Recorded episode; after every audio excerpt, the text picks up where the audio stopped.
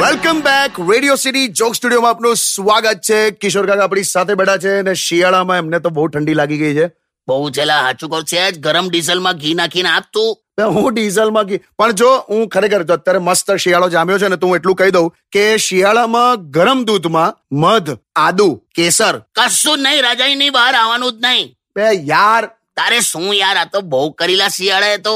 ત્યારે ડિસેમ્બરમાં તો એવી શરૂ થઈ છે ઠંડી કે જાણે જાન્યુઆરીમાં ફાઇનલ એક્ઝામ હોય ને એની માને હા હા, બસ હવે તારે શું મારે તો હિંમત કરીને સલૂનમાં નથી જવાતું ખબર મારે તો વાળ કપાવાના છે તોય પણ હવે શિયાળાને સલૂન ને હું લેવા દેવા એવું ડાયરેક્ટલી લેવા દેવા નહીં પણ સલૂન વાળો છે ને પેલો પાણીનો ફુવારો મારે છે ને મોઢા પર તો ધ્રુજી જવાય છે અલા તમે તો તારે શું અને અત્યારે હું બધાને એટલું કહી દઉં કે હવે છે ને કોઈને પણ તમે મળો ને શિયાળામાં તો નમસ્તે કરવાનો હાથ નહીં મિલાવવાનો હા એ કોરોનાના લીધે આપણે જે સોશિયલ ડિસ્ટન્સ એ નહીં લાવે એના કોરોનાનું નહીં તો શિયાળો છે એટલે કહું છું નાકથી લેટ સાફ કરીને એને હાથ ના ધોયા હોય તો શું કરવાનું બે યાર ગંદી વાતો કરો છો તો શું યાર લાય હળકતા લાકડા લાય મને હા આપું આપું ઉભો રહો stadium with radio city ninety one point one only on Radio